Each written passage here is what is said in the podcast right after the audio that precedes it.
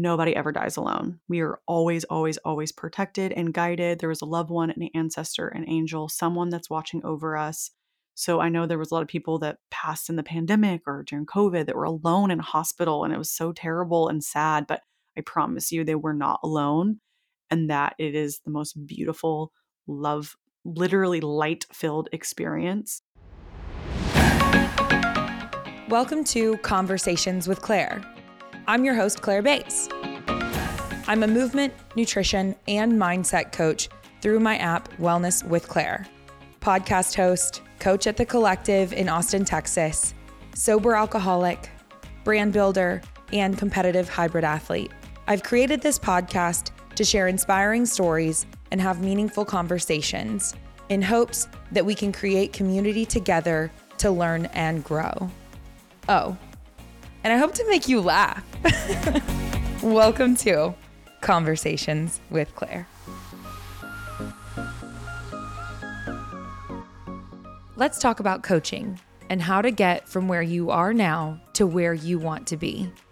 Wellness with Claire is my very own coaching platform where I offer personalized meal plans, personalized workout plans based on your goals, accountability through community, and weekly group coaching calls, mindset coaching, and tracking features for results. I also offer one on one coaching which gives you full app access, direct access to me via WhatsApp, and 100% accountability with me, including weekly video calls. Wellness is a mental, physical, and spiritual experience. The system works together as a whole, and I'm here to help you live in alignment with your principles and values and actualize a quality of life beyond your current dreams. Check the show notes or the links in bios on socials to find more information about how to get involved with Wellness with Claire today. Guys, today my guest is Anna Grace AG, Anna Grace Newell. She is a digital creator. She's an alum of the University of Arkansas with an education in PR, public relations, advertising, and communications. Yes, girl. I'm going to see if I can say this right. You were a member of Tri Delt. Did I say it right? Yes. Look at me go. I love that you found this information. I'm giving them context. They need to know who you are. and that's a part of you. Let's see here, even though it was a little while back. Then we have your work history.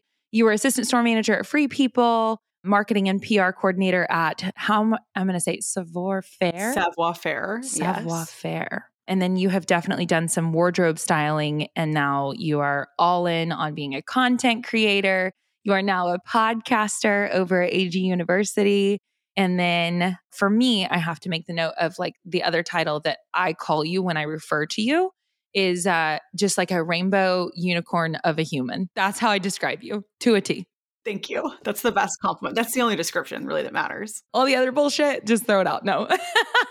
She's just a unicorn.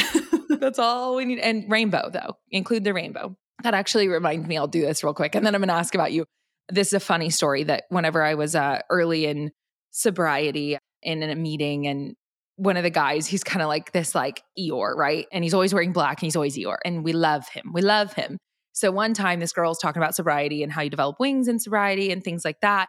And so the rest of the time, in true human fashion, I'm now thinking about myself for the remainder of the time. And I'm thinking about my wings. And so afterwards, I'm talking to a group and he's in the group. And I'm like, yeah, so, all right, guys, I was thinking about my wings. And sometimes I think that my wings are black because I'm like a bad bitch, right? But then sometimes I think my wings are like rainbows. And Eeyore, love him, looks at me and goes, Claire, your wings are sparkly rainbows. it's like the. I'll never forget it. Sparkly rainbows. You're like, thank you. Yes, and he, it was so good. Anyway, okay, enough about me. So, hi, thank you for being here. oh my gosh, thank you for having me. I'm so excited to be here. Yeah, yeah. And I always give context at the beginning if we've met before and how we met and whatnot. And we have actually never met. I simply just cold called your ass on Instagram. I love it. That's my favorite kind of way to meet. yeah, it's such a cool connector. I definitely being new to the creation space, it's been such a cool gift of it to be able to connect with people like you that I've been following along with you for a few years or at least a couple of years now. And so to now get to like connect with you is just a really cool gift of it. So, yes. Okay. So tell me about AG. I said all of those things that you did, but give the listener a little bit of a backstory. Where did we come from? How did we get here? We'll get into the weeds of it in a moment, but let's get a let's get a snapshot. Okay, snapshot. My snapshot is honestly, it's action packed. And I love that you I love that you found that information. That was my true places of starting, but just to bring you guys up to speed, currently I'm 29. I'll be 30 in July, actually. 30's great. Do you have plans? Honestly, we're going to go on a trip somewhere. I told Austin the only thing that I want to do is I want to swim naked in the ocean like a free bird. That's all I want to do. I want to go to like the Bahamas or somewhere and just kick around. I don't know. It just feels very liberating. I'm ready for 30, 30, flirty, and thriving. I call it 30 thriving. Yeah, I'm about to turn 31. I turned 30 last year and it was 20s turbulent, 30s thriving. Here for it. I'm so excited. Your 20s, they're so much harder than people give us credit for when you were in them. You're like, 20s are just confusing. And now that I'm entering 30, I'm like, oh, yes, this feels good and grounded and yummy. So, just to give you guys a little of uh, context as to where I am currently. So, when we throw it back to my University of Arkansas days, there's probably a mass majority of people that don't even know that I went to Arkansas because they've been following me for like, I don't know, the last five years or so. Every time I post that, they're like, I had no idea you went to Arkansas. I'm like, it is kind of a random time in my life, but also an important time of my life because when I was at Arkansas, obviously I was a journalism major my mom and my sister went there and i was always like i don't even know if i want to go to college but my family was like you should. I always knew i was going to start my own business or brand of sorts but i didn't know what that looked like and this was at the very beginning of instagram content creation. I didn't learn about that until like my senior year of college and i was working at the store you mentioned savoir faire and I started off as a STEAM girl. And by the time I graduated, that was my sophomore year. By the time I graduated, I was their director of marketing. So I was doing content creation outreach for bloggers and brands for our little cutie boutique in Fayetteville, Arkansas. And I remember thinking, oh my gosh, these women are getting paid to wear clothes. What? I had always been into fashion my whole life, like back to when I was like seven years old. I made a line of clothing for my beanie babies, like forever, forever. My first love was fashion. So it was always there. And when I discovered people were doing that, I said, hold up, I can do that. I'm going to start a blog. Says everyone in, you know, circa 2000, whenever that was, like 16, 2015, 16. I'm like, oh, I'm going to start a blog. It's going to be so cute and fun. And this is going to be so easy. Plot twist, it was a bit more work than I originally fantasized in my mind, but was the best thing that ever came out of my experience at Arkansas because I really, I can say I didn't really do a whole lot with my Actually, maybe I kind of did it with my journalism degree because I do write on my blog and I am in the future in the process of writing a book. So there's some writing happening, but the career in fashion and styling was what started there. And I went on to work for Urban Outfitters and Free People on the corporate side. I was doing social media for the Southeast District back when Free People was divided into districts. So I was running the Southeast social media, eventually consolidated, and that position went away. Went on to become a fashion editor at a magazine in Memphis. And then someone called me from Nashville. I really hadn't been to Nashville in years because it wasn't like what it was now at this point. It wasn't the place to be. Now it is literally the place to be. I was there last week. Oh, ah! so someone calls me and says, Hey, we've seen your styling and print. And, and I was kind of at this point doing a lot. And I was also doing it on my personal page because that was how my Instagram really got started. I was like, It's a portfolio for my styling career. Someone calls me, says, Hey, we want you to come and style this musician. We like how pretty much they loved how different and out there that I was with my styling versus in Memphis, they were looking for something a little bit more traditional at the fashion magazine, which was okay. But I was like, I went to Nashville and they're like, we love it. We want weirder. We want feather boa. We want crazy. And I was like, this is me. This is my time. Within, I'm not kidding, two weeks, I had quit my job in Memphis, sold all my stuff, broke up with my long term boyfriend, said, I'm moving to Nashville, mom and dad. My parents were like, everyone was like, what? Do you even have a plan?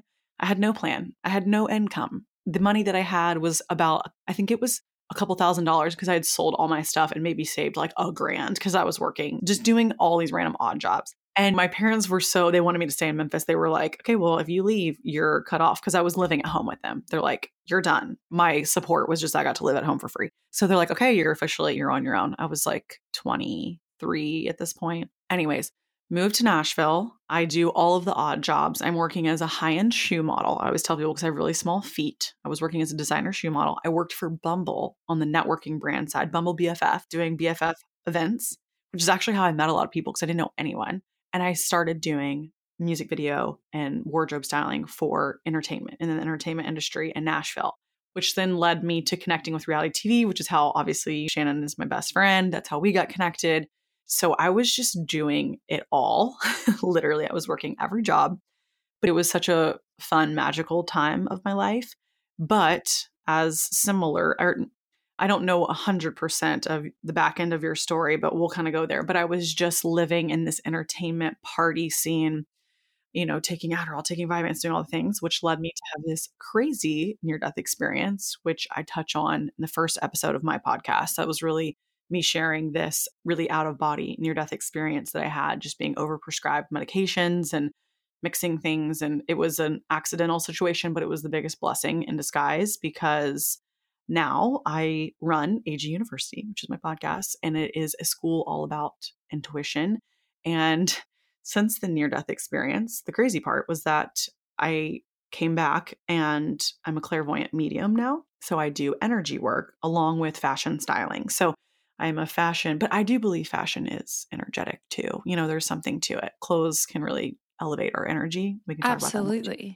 Yeah. I was doing fashion styling, but then I kind of shifted into doing readings for these people. So I was doing influencer and reality TV energy readings, and I connect people with their soul's purpose. I like to guide them to look at some areas that are maybe holding them back. That's the mm-hmm. slippery, sneaky fears that are hidden running on the subconscious loop that we sometimes can't identify. Why am I stuck? Mm-hmm. That's where I come in and I'm like, okay, I'm going to have to be a little bossy for a minute, but I'm going to say, like, why are you doing this? This, you know, and then we can talk about some soul's purpose stuff and energy that we want to move into and do some clearing, some intuition activation. So it's been a wild ride. That's a wild elevator pitch I just gave you. Girl, it's so cool though. And I I mean it is relatable. Like you literally one at 23 you decided to be like, "You know what? This is where I feel called to be, so I'm going to go do this thing." And just like good on you because you didn't allow fear to hold you back in that situation and mind you you didn't have all of the solutions, but you just took the leap, figured it out. And then you went and took all these roles, which allowed you the opportunity to meet these people. Like you said, like there's just so much power in that of like, if it feels like it aligns with you, maybe do the thing. And I love to play out the what if worst case, right? Which I mean, like, I'm always like an optimistic person. You're like, wait, what? But really, with those things, it's like, so play out your worst case there of you go move to Nashville and it just flops on its face. Cause I've had to like explain myself to my family many times when I decide to go do new things. I'm really good at starting new things, getting them successful, and then being like, all right, peace. Um, so um with them, like they're always like just getting whiplash of like, what's she up to next? Same. And Same. yeah. And so I'm like, well, even if the worst case scenario does occur with it, like I'm fine. And that seems to like really work for me and it maybe hopefully provides them some peace of mind. I'm sorry, guys, but we're here still. So, anyway, okay, so you go and do that. I do want to kind of actually get a little bit into. I know that you talked about it on your your first episode. So, for anyone that's listening that wants more in depth there, like I'm going to tell you to go listen to her podcast anyway, just because I just am, I love her. But you can get more of that there. But you talked about being, you know, this prescription drug experience and stuff. And I just like, being that that stuff is really near and dear to me and it's something that impacts a lot of people it so with the near death experience that was a am i correct in you had a heart attack mm-hmm. okay and is that okay to kind of go there yes. a little bit? Yes, okay. absolutely. So that's terrifying and you're literally in your 20s and so can you just kind of spend a little bit of time there before we bebop off to some fun stuff? Because we got to figure out like how'd we get here? Yes absolutely. So as we obviously I'm a highly creative person. I believe I'd always been super intuitive. I w- even as a little kid, my dad said you always were just the imagination and the vision and I told my dad I was very prophetic and I believe as children they're so highly in tune.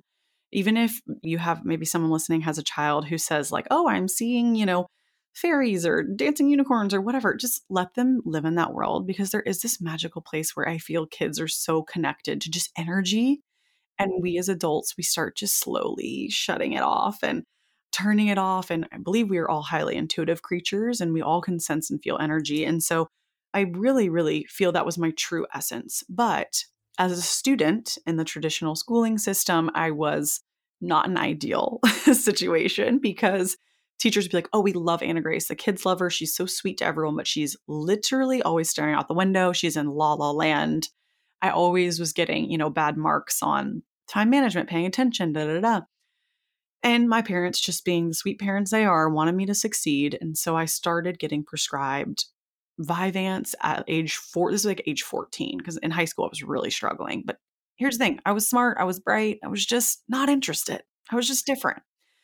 And I just want to reiterate to anyone that was prescribed anything like, you're not broken. Doctors told me I would never be able to do anything without medication, blah, blah, blah. Here I am today, living medication, everything 100% sober, thriving. Business has never been better. So there is hope for everyone. I promise. I was the most off the wall, they said, you know, ADD, ADHD, all the things. I don't even really identify with those terms too much anymore because I'm like, you know what? I think it's just me. I think my brain is just different and that's okay. I'm just highly creative. yeah, yeah, I am. And it's what makes me successful. So I embrace it. So I was started taking medication and I was prescribed very, very on the high end because I was, you know, what they thought was a more needed Severe more med- case. Yes, that's a good word to say it. So I'm taking a lot of, you know, Adderall and Vyvanse. I had multiple prescriptions by the time I was in college because, you know, it's like you kind of keep getting bumped up. So from age 14 to 25, I was, you know, the 24 to 25 range was when I was starting to be like, what am I doing? Because along with taking Adderall and Vyvanse, all these stimulants, I felt all of, I just felt so emotionally numbed by everything. But then I was mixing in, you know, this grind culture, trying to start a career, but also working in the entertainment industry and, you know, taking Vyvanse to get going in the morning and to work, you know, 14 hour shifts as a stylist and then drinking at night to kind of come down and get calm and, you know, relaxed. And all of these things just created this really toxic cycle on top of not eating, not fueling my body, not drinking enough water, not sleeping enough. It was really just this conglomerate of factors along with the when I first started taking the medication, you know, it's an appetite suppressant. And so I lost, you know, I would say like 10 or 15 pounds. I've never been overweight, but it was enough to where I was highly praised, like, oh my gosh, you look so good. And, you know, my little high school self was like, okay, my new identity is that in order to receive compliment, praise, and love, I must starve myself, right? I must not eat. And really, the Adderall and Vyvanse towards the end, I was abusing it because I didn't want to get off of it because, oh, I can take this pill and do all this work and not eat. And it really fed these, this disordered eating behavior that really got ugly. And that's how I believe this heart attack situation came into play. So it's a lot of factors. I just want to also preface if anyone's on medication and it works for you, awesome. I knew it didn't work for me and I was abusing it. So there is a difference of what resonates and what feels good for people. So I knew at that point I should stop taking it. And I had gotten the universe whispers until it shouts. I had been getting signs I was having weird health issues, like my legs would go numb, like the circulation was really bad. Things were weird and off. But I didn't care. And I needed to be pretty much and the snowball was rolling you know like was you was so in motion that it was normal to not feel normal you know once you've gotten so far like you don't know what being in tune feels like anymore. You don't know what, I mean, at least in my experience, it certainly was like sobriety was such a far cry from my reality and, and being able to be in tune with anything that I thought independently. Like I just didn't spend time there. So yeah, you become very out of touch and unintentionally. And it's, and it's not because you're bad, you know? No, yeah. it's just, it's just so easy to stay in this cycle. And, and I, I tell everyone all the time, I laugh that I was very I, I didn't even know about spirituality. I was not spiritual at all. I didn't know about energy. I didn't know about any of these things that I was struggling with. But I just thought, you know, I had horrific inner self talk. There was just a lot of just crippling things just on top of taking this medication that just allowed for more ruminating thoughts, you know, because you're just like on speed. It was like speeding up this negative inner dialogue. So I was just stuck in this hamster wheel cycle, didn't have any vocabulary or spiritual information. I was honestly just existing. I always tell everyone I was a zero. I didn't didn't know what the big picture was. It was just my life. That was all I could see.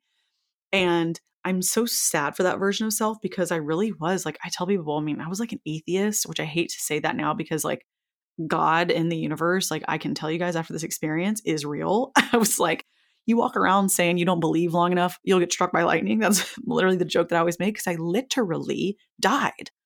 It was sucked out of my body. I was on an airplane and I like if you guys are interested in the near death experience conversation, I do like a 45 minute in depth on my podcast, but for the sake of this conversation, I'll give the highlight, but had this massive literal suck out of my body. I knew something was horribly wrong. I remember calling for I was on an airplane, waking the guy up beside me saying something is so wrong with me. I am so scared. I need you to get I need help now. Like I just knew. I literally felt like I was about to leap out of my body. I always tell people it's like this the feeling when you're about to like projectile vomit, you know, this urgency of just like, oh my God, oh my God, what is happening? Like my shins were sweating, everything, I was sweating. And I was terrified. And I was just in my, yeah, I'm like 25 years old. What? And so, anyways, I have this massive suck out of my body. I'm hovering over my body, this out of body near death experience. And it was the first time that I saw the most beautiful, like dancing light. It was this jelly orb light. And I knew, I knew, even though I didn't believe in God or angels or anything, I knew it was an angel. And I was immediately not scared. I was, I knew everything was going to be okay. I felt the most overwhelming, omnipresent experience of love and this like euphoric, oh my gosh, this is amazing. I remember being like, I do not want to go back to being her. Oh my gosh. But I had this perspective of, Anna Grace, you did this to yourself. Nobody did this to you. You got yourself in the situation and you've got to get yourself out of the situation. And just looking at this person being like, oh my gosh, it's so hard and heavy and clunky and just, oh, being there in that energy. And I had this perspective and I, I received some other information too as to what I was going to come back and do because I was like, I don't want to go back. and you know, this energy I'm seeing is like, okay, well, it's not your time. You've got to go back. And and that is the the best information I will tell people, anybody and every single human on this planet. Nobody ever dies alone. We are always, always, always protected and guided. There is a loved one, an ancestor, an angel, someone that's watching over us. So I know there was a lot of people that passed in the pandemic or during COVID that were alone in hospital and it was so terrible and sad, but I promise you they were not alone and that it is the most beautiful love, literally light filled experience. And just to bring comfort to maybe someone who lost a loved one during that time. But I did the, the my greatest takeaway. I got, you know, some information for myself as to how I was going to come back and help people who have experienced something similar to me. But I knew that I was going to be completely fine health wise. Like, yes, having a heart attack is terrifying, but I was going to be okay. I knew that. And um, I saw literally this like grid that covered our entire planet. And I was shown how we were literally energetically all connected to each other. Like I, I understood in that moment how if we are hateful towards another person, we're poisoning our own well, right? We are all one. We are all connected. We all come from the same energy grid. It's like we were a tree and then all of us little humans, we were all leaves on the same tree. Like we are so connected. And I understood in that moment, like, oh my gosh, there is such a bigger picture at play. My life is so so small in the grand scheme of how big this energy is and how loving and how amazing it could be, but I just had completely turned everything off. And like I said, it was only me that did it. So have this experience, which I always tell people the interesting thing is it probably lasted all of about 10, 15, 20 seconds, but felt like hours mm-hmm. also. Anyone who's done some drugs could probably relate. yes, yes. Seconds feeling like hours. Totally. I yeah. mean, it was, it was, I tell people it was a blip, mm-hmm. but nothing in my life going forward was ever the same. I literally was living a completely different life after that. I mean, went through a, you know, just this crazy spiritual awakening. And oh my gosh, I mean, there was times where I was like, am I crazy? like what? Yeah. Because I did not believe really in anything. And then I saw you know, these beautiful light beings. And I'm like, oh my gosh, angels are real. Everything's real. I believe now. I'm sorry. I was a hater before, but now I believe. Yeah. It sent me on this holistic healing journey. And obviously, I'm also sober now and I do energy work and I work with these beautiful angels. That's my practice is in the Akashic Records. So I always say I do angel readings for people that aren't familiar with Akashic Records. And it's just been really cool that I got another chance to literally lead a completely different life. But I am so fortunate for where I was before because I understand and I really can relate to people who maybe who aren't into spirituality or who don't believe or who, you know, have been prescribed Adderall and, you know, any situation now, I understand that I can connect and relate to those people even though I am so far removed from that lifestyle and that version of me. I'm so grateful that it happened because people write me all the time being like, I also had a heart attack at 22. This happened to me. I was overprescribed Adderall or I was overprescribed something. And then you just get into this cycle and they're like, I want to stop taking it. Like, you know, your story found me at the exact moment when I needed to hear it. So, you know, it's just been really cool how everything has played out and definitely never my wildest dreams did I think this would be my life, but it is. Yeah. And it's a gift. I think it's so cool. You talk about the grid, and of course, I have thankfully never had a heart attack. And so this specific experience is not one that I've had.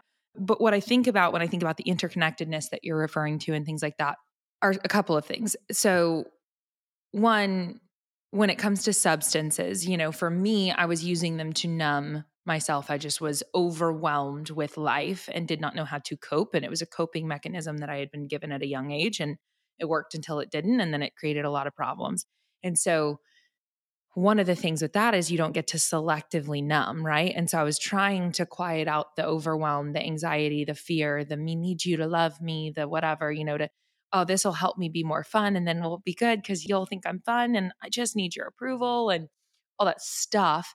You don't get to selectively do it. And that was what I discovered over time through experience was I also don't get to feel all the good stuff. I don't get to have that awareness. And so, one of the cool things whenever I got sober and got involved in a community that could support me with that was that the interconnectedness that you're referring to and how you got there is so very different from my experience of how I got there, but it's so relatable in how much I agree with you as far as like I was taught about how being of service and connecting to other individuals and trying to see them and hold space for them and things is going to be the most rewarding, most peaceful existence that I can have.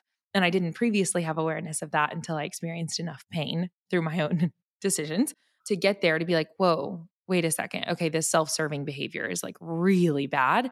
And I've got to figure out how to get out of this situation. So, altogether different storyline to arrival point, and then even different experience about how it all occurred. But nonetheless, all of the sudden this spiritual awakening occurs and then you're like oh wow okay well you know what yeah we're all in this thing together and i had better get busy trying to figure out how to love myself and i'd better get busy trying to figure out how to love you and um, and hold space for all of us including me so i just think it's cool because it, it's like yours is is more abstract than i think that most people are w- maybe willing to speak about when you say this jelly, all of that, like it, it's it's abstract. And so it will be hard for people to like we live in a material world where like I have a book, you know, and like mm-hmm. mm-hmm. so it's it's hard to kind of actualize that when it but at the end of the day it is abstract. And it being abstract is like perfectly okay. I think that that's one of the biggest resistance points with spirituality is this like deep desire to like have it be tangible and be able to like hold in our hands and see a perfect image of what it is supposed to be. And at the end of the day, like, at least for me, I'm not getting any sort of perfect image. And I don't, I thankfully don't feel like I need one in order to feel like it's real, you know? Right. Oh, yeah. 100%. And that's why I always love to tell people that I come from such extremes of being not not even literally knowing the term spirituality had never you know came up in a stricter religious background that that I always really wanted to connect. I wanted to believe in God. I loved that people went to church. I thought it was so beautiful. But it just didn't I just couldn't feel it. it didn't make sense, you know? And I understand how sometimes we need to see things in order to believe, which is the irony that I literally did. you know, I was literally sucked out of my body. They're like, this is the only way we're going to get through to her. Yeah. Shake her up a little bit. Um, but that I can share this experience with people because it's all really about the feeling. How you said, it's like some people don't need to see. Some people don't need, some people can just feel or experience God in the present moment, nature, the universe, whatever it is. It's all just staying in this energy of feeling good and feeling connected and understanding that we come here to heal ourselves and help heal others. It's this like beautiful, symbiotic, healing, loving relationship. And I truly believe everybody here has a purpose. Everybody here has a purpose, even if you're like, I haven't found my purpose. I don't know what my purpose is. Anyone listening is like, what is my purpose? I promise you, you were here for a reason. Every single person has a reason. And that to me is just so beautiful that we're all like this, we're just all pieces of this beautiful puzzle. And we're all here to help each other and to do things to support each other And the moment that you have that awakening, the more you can have so much compassion for someone before who maybe really pissed you off or was annoying or frustrating or whatever it is, but you understand they just are needing my love. They just need my attention. They just need my help. They just need something. Everyone has these needs and they don't know how to voice them. But once you have that awareness, we have this compassion. And when we can be that compassionate and loving towards people, that will really change their experience going forward. Like we really can make a difference. I truly believe. I mean, do I believe I am the answer to the world's problems? No. But I do believe that just being me every day and choosing love and my intention is always love, that I can continue spreading that. And that's a ripple effect. You know, it is, especially what you're doing, everything you're saying and your podcast. It's it's helping people. And then they can go forward and pay it forward.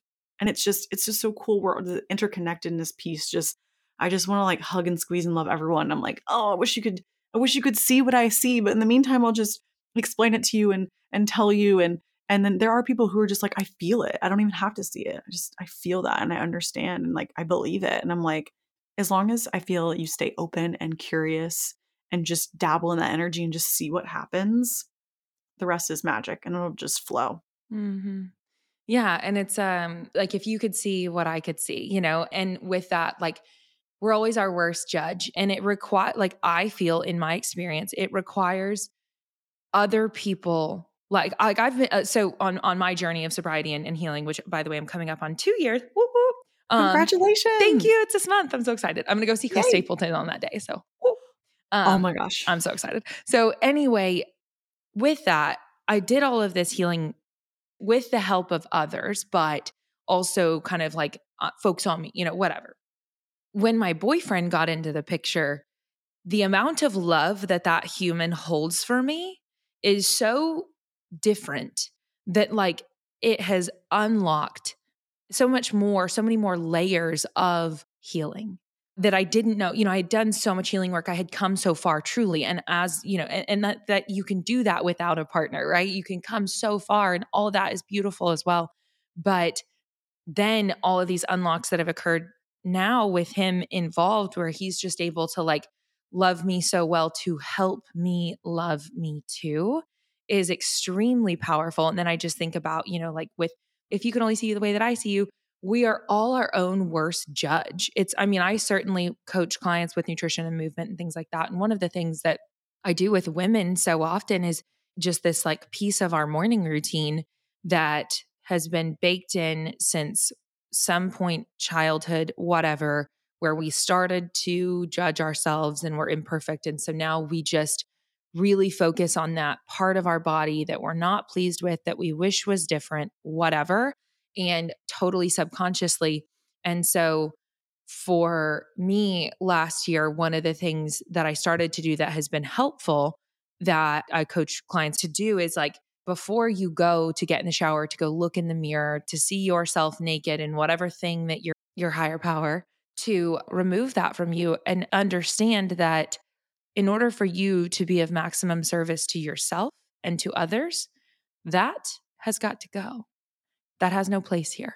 And so, like, that's something that I literally do with myself of me going in here and judging and picking apart myself in the mirror is not going to make me be a better coach, a better partner, a better friend, a better daughter, any of those things. It's only blocking me from those things.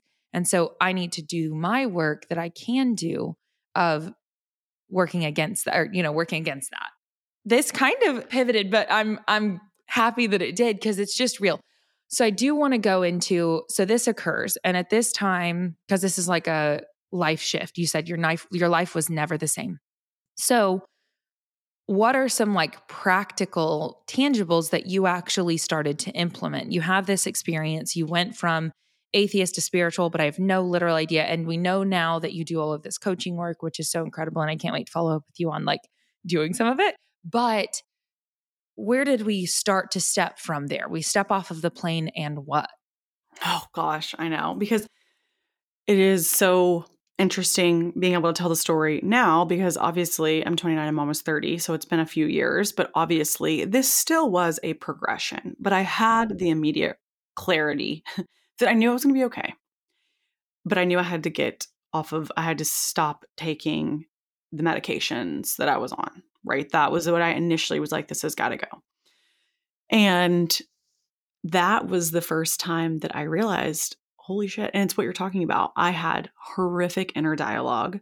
I was so mean to myself, forever on a diet, forever just trying to reduce the amount of food that I could intake to these, I mean, just absolute, the most minimum. I'm talking just tiniest amounts of food, just not even sustainable. Crazy, crazy behavior.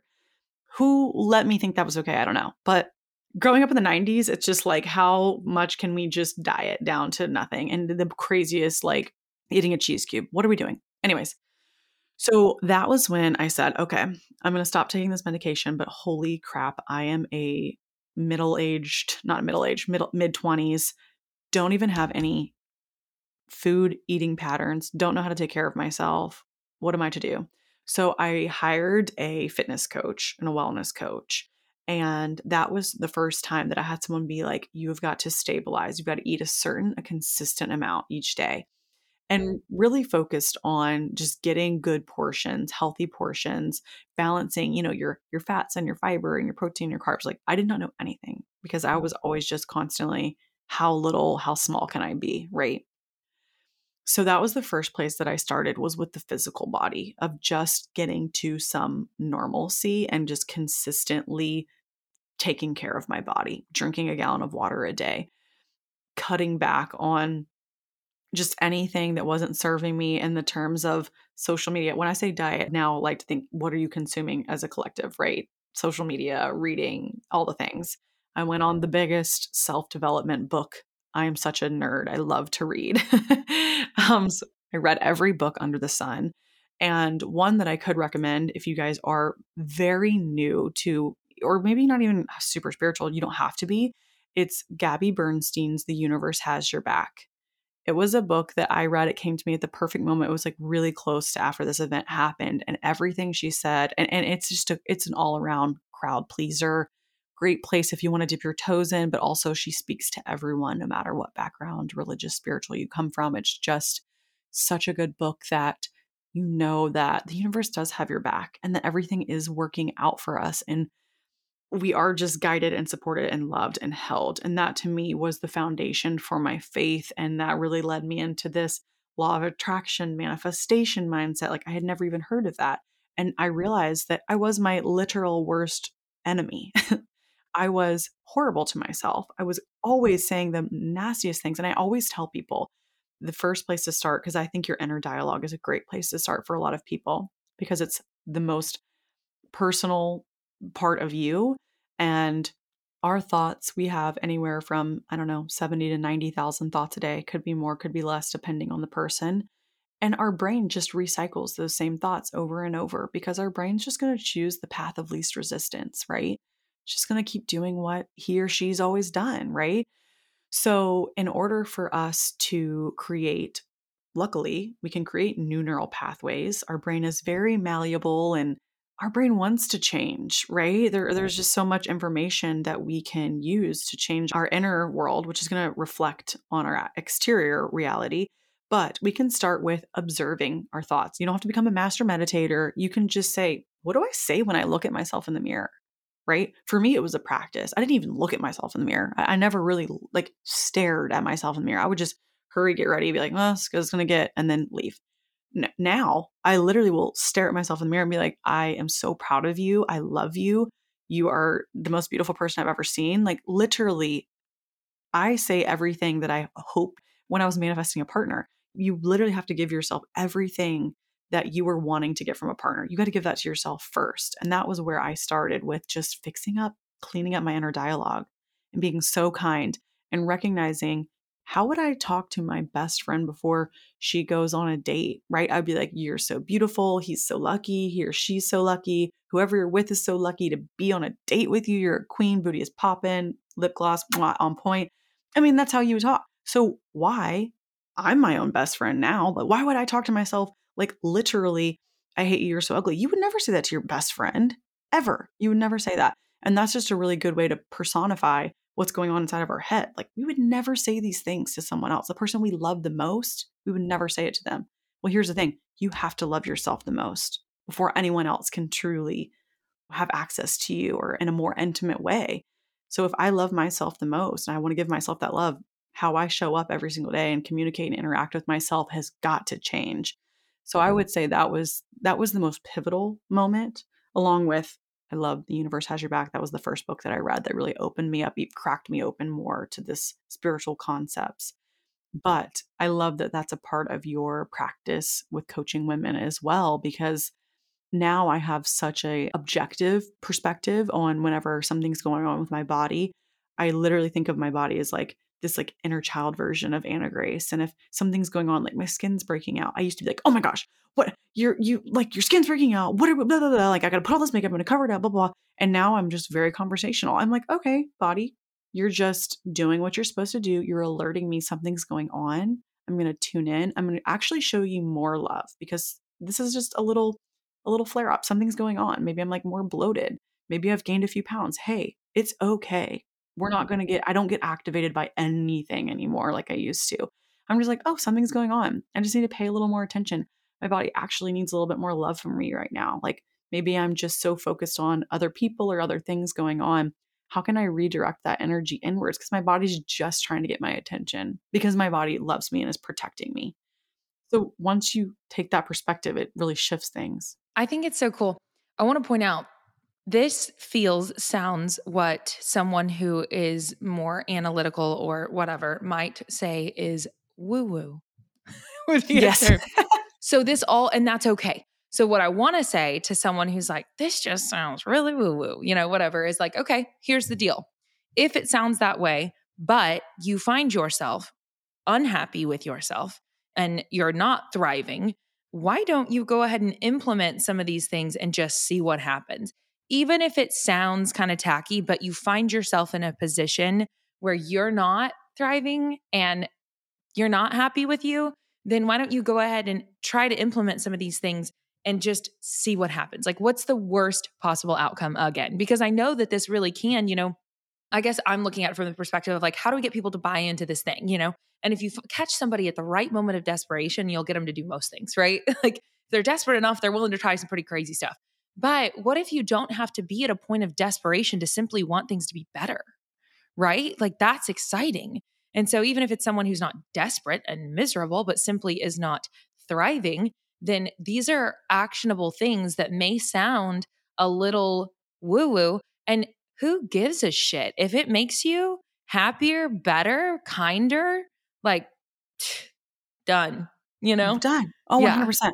And this is one of my favorite examples that I always love to give people too who maybe come from a more like scientific background. My dad growing up was an environmental scientist and he's now since retired, but he is someone that was spiritually curious but definitely has more of a scientific mind and quantum physics and, you know, things in that nature. But one of my favorite essentially there's this experiment you guys it's it's super famous you can look it up and i'll give the super fast version but they took two cups of water and said like i love you you're so beautiful into one cup of water and said all these kind loving sent loving energy to this cup of water.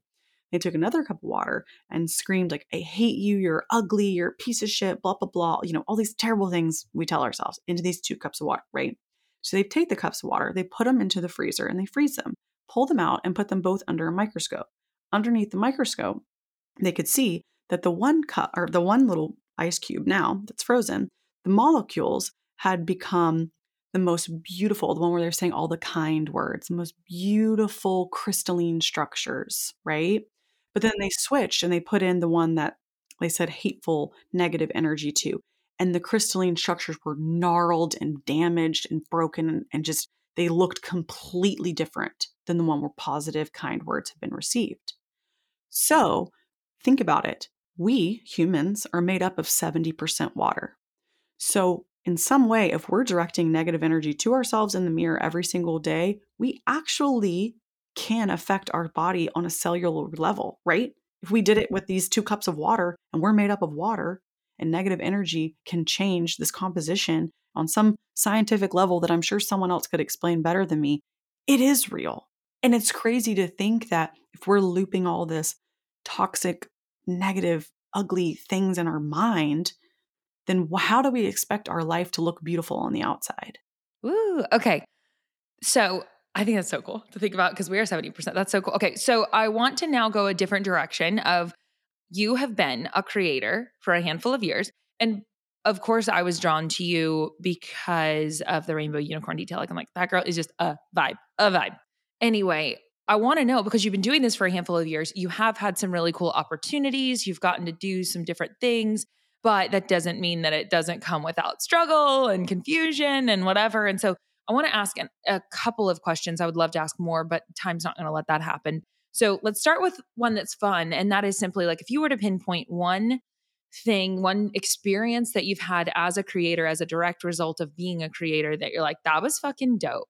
Um, what's that? Hmm. Oh gosh. Um, okay, let me think about that. That's a really good question because honestly, I have done some really cool things over the years. Well, hmm. You can even have like proximity bias if you need to. That's okay. okay. So you want to give you like a, I can give you a couple of just yeah. I, I mean, especially living in Nashville, I got to do cool things all the time. Like I got to hang out with Carrie Underwood and I love her. She's like such a dream. I was on her team for influencer work. I would say, I mean, probably last year, Shannon and I got to fly out and do the whole Coachella um, with like Good Human. The Kardashians were there. I mean, just honestly getting to meet and be in the room with people who were just so star power is so cool that uh, there were so many events that I got to be invited and see all of these genius creators and then just be like, "Oh my gosh, I am here in this room with them and I got invited and and someone paid me to be here or flew me out." Like that to me was always something that was so I mean, yes, I've done the collabs, I've done the blah blah blah times Anna Grace, or I've worn the clothes, or you know, I got a Dunkin partnership at the height of TikTok, Charlie D'Amelio, Dunkin. You know, those were like cool dream brands, like awesome. But I think it was the things that were in person where I got to really see and connect with people who were just literally living out their biggest star dream. Like I just really believe that we all have the power to be this biggest, brightest, most powerful, most famous version of self. Like if you've always had a dream of being seen, be seen. So I love being in the room with people that are not afraid to be seen because that's an area that I always want to step into even more of like, it's okay to be seen. It's okay if I'm not perfect right now. It doesn't have to look a certain way for me to be seen. I think we all get stuck in that, like, I must be blah, blah, blah before I can be this person. And like, I am forever evolving and changing. And I've got to be in the room with some of the biggest names in the game. And I'm always like, every single time I'm like, wow, I'm this is so cool. I'm trying not to fangirl. I love it. Oh, okay. So then that leads me to the next one, which is so if you started in 2015, that means it's 2023. You've had eight years now of creation. That's a hot freaking minute in this world. So can you kind of give me a little bit of context of your creative process? Because I'm sure that we could dive down the rabbit hole of like burnout and things and, and just confusion. And as your brand shifted from stylist to now suddenly I'm spiritual. I mean, you've undergone some shifts that have probably created a good bit of tension internally of like, what do I do here? You know? And so yes. I would love to be able to spend more time there. And I don't think we're going to be able to spend what I would like to. And that's okay. So yeah. I want to know what does your creative process look like? Because you are still here, you are still creating, you are still doing. You have undergone these iterations and you're still doing the thing. And so, yeah. Yes. So my creative process, I will say my best advice for someone. I have changed my creative process a million times through. Sometimes it's very strategic, sometimes it's very spiritual. It's like woo, it's change. You know, it, it looks totally different. But my consistent piece that I always come back to is that I have gotten out of this mindset of I have to create this whole thing that's got to be this production and, you know, make it just carve out all this time to focus on it. I have shifted my brand identity to documenting. If you can under go the mental transformation of, you know what, I'm just going to show up every single day and I'm going to document exactly what I'm doing, what I'm going through, what's on my mind, what lights me up, what am I drawn to in this moment versus being like, I'm a fashion girl and I'm going to only talk about fashion trends, right? Sometimes we put ourselves in this box of it has to look this certain way or I must talk about these things. And I've completely thrown that out the window. I always want to remind people that you're the brand, you're the niche, whatever you're into, people are going to also be into it too because you're excited about it. So I really every single day I'm like what what do I actually want to do today or what am I drawn to or what I'm lit up about because I've gotten in moments where I try to only create content that I feel the consumer will want to see or what they want to hear, but most of the time it's not. It's it's really just whatever I'm into. And I think that was a big shift that I've gone through, especially with podcasting and everything now, is that I really just document what I'm going through. And nine times out of 10, people are like, I'm, I feel the exact same way, or this is exactly what I'm going through, or, you know, we're all, and literally, like you said, we're all in this together. So my creative process has really become more of a process of documenting exactly where I'm at because I feel, especially for people who are just starting out, there's so much magic in, hey, you're working a nine to five, but you want to start a side hustle. Okay, tell us what that looks like. Like, what, what are you doing every day without carving out more time to create content? You know, just take us along. We want to see how you balance it. We want to see how you manage your schedule. We want to see what your coffee order is. People just want to see what your day to day life looks like. And that to me takes a lot of pressure off of, okay, I need to carve out an hour or two to do a photo shoot. I need to do this. And I just allow myself to document throughout the day. And if I get a good idea, I'm like, oh, that sounds fun. Because if you're having fun, people want to be with the people that are having fun. That's why people follow you. That's why your page, your energy is just so fun. Like I don't even CrossFit anymore. And I'm like, should I go back to CrossFit? because and and here's the thing, pro- there's probably mm-hmm. a lot of people that follow you that don't do CrossFit or do all these things, but they're just drawn to your energy because you're having a good time. So we have to stay in the energy of it has to stay fun and easy for you to keep it up on a consistent basis. Like I always tell people, don't make it harder for yourself. Just do you every single day, but also look for the things that light you up and that feel fun to you whatever whatever it is in the moment because there are so many people that message me being like i would literally never wear what you're wearing but your energy is just so fun that i'm following along for just the vibes. Yep yep. And so i literally will wake up and be like who do i want to be today? What do i want to dress up as? Like every day is an opportunity to be someone and Oh like my who do i want to be? Like how And- fun is that? guys we didn't even spend time there on her like you just have to you have to go follow her because yes like the vibes. Like if you like me you're gonna love anna okay? Um but the vibes are great and you're gonna get inspiration. I've always said that that clothing is a form of creative expression and that's like a fun thing about living in austin is like people create or people express themselves through what they wear and it's so fun. Anyway so you'll get a lot of like inspiration that we didn't even get to go to today about clothing and, and whatnot if you and it's yet again just a way to express yourself in such a fun way. So have you ever gotten lost because i love that you're like uh, you know just have fun with it and, and i so completely agree that if you're just enjoying the process like that is going to come through so clearly people sniff out bullshit so easily and whenever you're not enjoying it everybody knows it and so that like should hopefully take pressure off of like okay just do what i do feel inspired to do but have you ever gotten bogged down with too many roles and too many outside opinions along this journey and like what do you do to combat that because i know that that's literally something since I started create content last year. This is I'm selfishly asking this question as I continue to do stuff and I'm like, okay, wait a second. I've now taken in too many opinions of others and I've now taken in, you know, what like what everybody else thinks I should be doing and I've said yes to too many roles and now I don't have the space to do the thing that we set out to do to begin with. And so it's just it is relatable and you've probably dealt with that too. So what do you have to say to that? Yes, I like that. It's a great question. So, my best advice is that I would get a piece of paper and I would write out what is my why? Why did I start? And allow the first sentence that comes to mind. Really, why am I here? Because for me, fashion and energy, whatever it is, I want people to show up as their most authentic version of self, whether that's fashion, whether that's energy, whether that's whatever. I want them to do the thing they've always wanted to do that's why I'm here. And I want to connect people with their intuition. Those are like my key pillars as to, I'm like, I don't care if you're spiritual, it doesn't matter. I just want you to freaking be the best version of you. So for you, going back to what is my why? Why did I start? Because there's been often times that I'm like, all of a sudden, I know why I started, but then I'm starting to do stuff and I'm like over here. And I'm like, wait, somebody just like wanted me to do that or asked me to do that. Like, I don't, I'm getting away from my why. So literally writing out a mission statement to yourself in a way. And it doesn't have to be pretty. It can be fragment sentences, whatever. Just jot down a couple of ideas and re- remember why did I actually start and why am I actually here? And then I always like to break it into sectors of what is actually moving the needle and what is fluff or something that's people pleasing or something I think that I should be doing that I can take off my plate.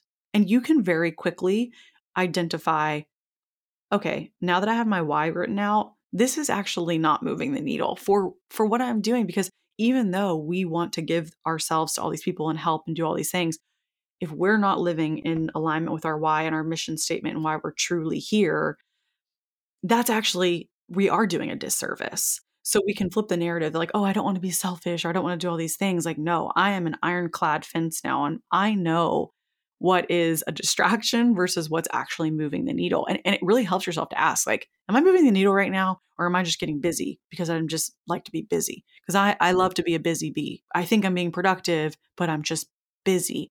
And that's actually, I actually need a lot of time to sit outside on the beach and do nothing and just meditate. Because that's actually what's moving the needle. Because that's really where I get the inspiration and the meditation where I can connect with people at a deeper level, right? Even though that used to feel selfish to me to take that time. But once you, and I really encourage people to write it all out on paper like, what is my why? What is my motivator? What is keeping me on this path? And what's draining my energy? Because I've got to keep all this energy into my own path. And you can very quickly start to identify. And if you struggle with that, everything that you've done in the last week, you can look backwards to the last month and do a time audit be like, wow, I really lost a lot of time here. And that actually didn't really move the needle. So now I know going forward, that's something that maybe isn't as uh, much of a priority as I thought. I love doing time audits. Look back at your calendar if you're a calendar person and just see, like, okay, I love myself for showing up there. I love where my head was at. Didn't really move the needle, didn't keep me connected to my why. Did that mm-hmm. answer your question? Absolutely. I think that's very helpful. And I think that the time audit is a very tangible way to go about it along with the piece of, I mean, yeah, I think definitely. I think that one of the things that my boyfriend Eric has been creating online for a long time and has been undergoing some wanting to broaden the scope of what he does and and it's so exciting but through that comes just a ton of like how do we navigate this you know? And then of course I'm new here so I'm constantly like how do I navigate this? You know? And so I think that one of the things that the two of us are really paying close attention to is our yeses and our nos and not that we're knocking it out of the park doing it perfectly there's a lot of things that we're working on right now but both of us are like is what we're saying yes to doing that move the needle thing? And are we saying no to enough things that would just be a people please situation? Or just literally like we are in a season of growth. We want to grow as humans. We want to impact more people. We want to empower people. We have the beautiful opportunity to do that. And so is saying yes to these things going to limit my capacity to do the thing i really want to do and so saying no with love, you know, and, yes. and that's been something we've been really focused on. Yes. So, and like I said, not that we're crushing it at it, you know, but like we're aware of it and that's a great place to be. So that's a great place to be. Yeah. I, I, do time audits constantly. It's an evolving looking back and be like, eh, I don't know. Maybe I shouldn't mm-hmm. have done that. Maybe going forward, I need to make a little bit more time for myself in this area. It's a forever balance but the awareness is all you need. it's definitely like we can go long and far with awareness. So we're going to wrap up. I want to close out with a couple of things. One is I always like to get three things that you are grateful for today. Mm. Oh, okay. We into gratitude practice around here. I love that. I love gratitude. You know, mm-hmm. I I've always heard that you can't express gratitude and fear at the same time. Mm-hmm. So if you're mm-hmm. ever in a in a like a weird headspace, mm-hmm. gratitude. You're like, you know what? That's right. I am thankful for my health. I'm thankful to be alive. I am thankful for my partner who holds space for me and loves me so deeply and shows me every day that I can be the best version of me and supports me. And I am thankful that the universe just gave me the most beautiful gift of a new home down the road that's closer to the water and the beach. And it, it was a miracle and it just fell into my lap. And I am so grateful because it was divinely orchestrated. And I just, I'm like me telling the world thank you as many times as I can because it was a gift. Yeah.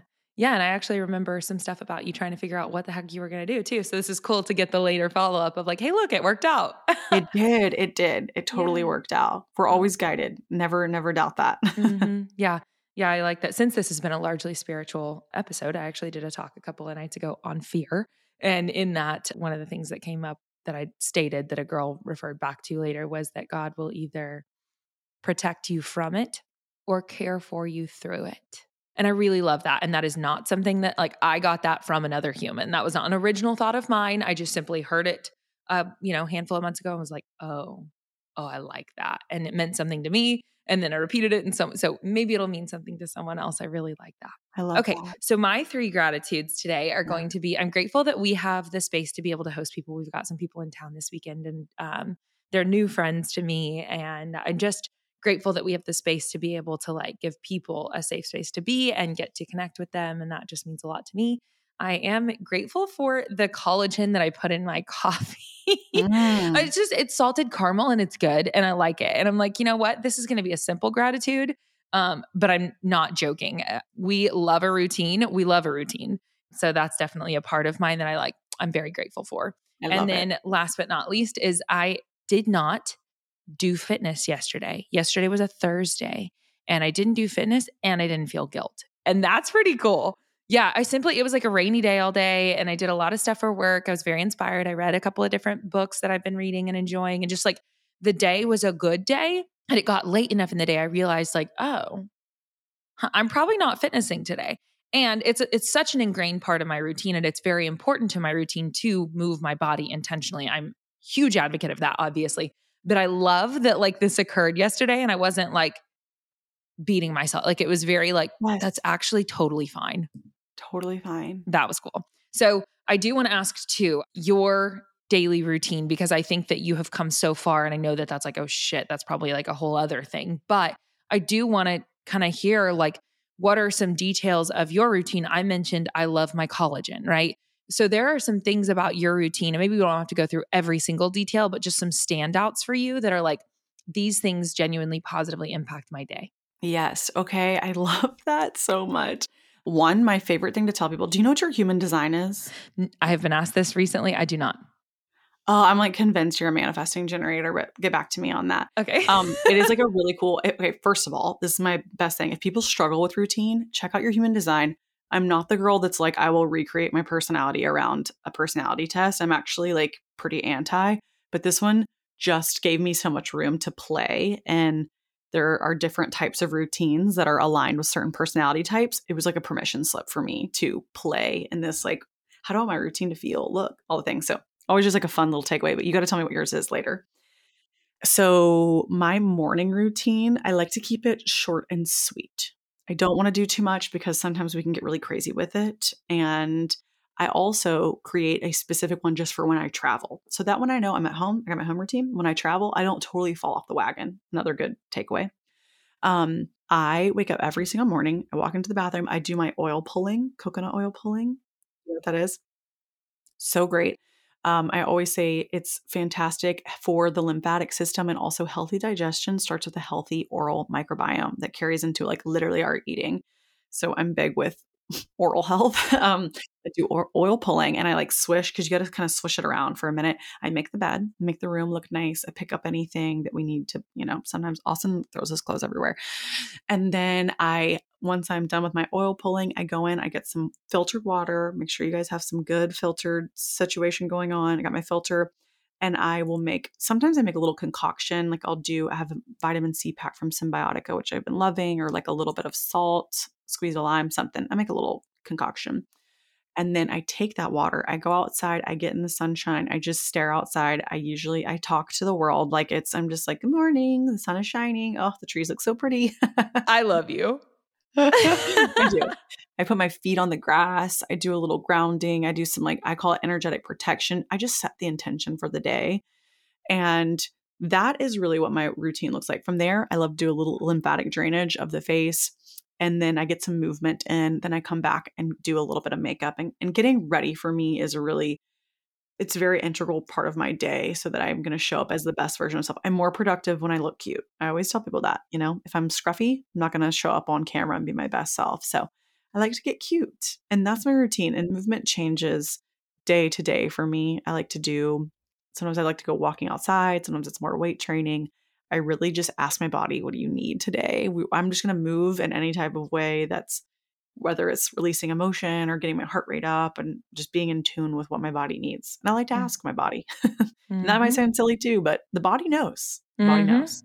It totally does. And whenever you can get in tune with it and let it do its thing, it's actually uh, it, the relationship improves. I've certainly done a lot of work on that this last year. Walking is uh, so great. I've, I like force my clients to walk. Like I'm like, yeah, if you're doing high intensity stuff every day, like I'm sorry, but I need you to go for a walk and like not yeah. do that. You know, do yeah. that as well, but do this as well. And there can be days where that's all you do. And that's great. Yeah. So, yeah. okay. Where can the audience find you, support you? Where you at? Okay. One, thank you. You've been a fantastic interviewer and host. So I appreciate you having Thank me on the show and Yeah. reaching out. I am at Anna Grace Newell on all platforms, and my podcast is AG University, a school of intuition, a school from the cosmos. And if anyone's interested with connecting with me on a more one on one level or courses or any of the things, I always tell people to subscribe to my newsletter that goes out in my bio. Um, the readings and all of that stuff only goes out through my newsletter. I just like to keep that space super protected because there's there's always people soliciting, making fake accounts of me saying I'll do a reading for you, blah blah blah. So it, the real me is newsletter only. And yeah, that's everything. My website's annagracenewell.com. Easy. Okay.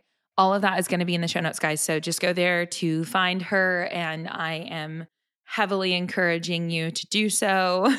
You're welcome in Thank you. advance. Um, okay. Other than that, thank you so much for your time. Your time is incredibly valuable. You literally protect it. And I am so proud of you for doing that. And I'm so grateful that I got to be included in it in this way. And I think that this is going to be positively impactful for people, which is the intention of Conversations with Claire. So thank you.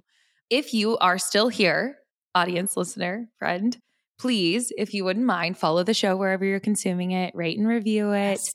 share it with someone that you think it will positively impact.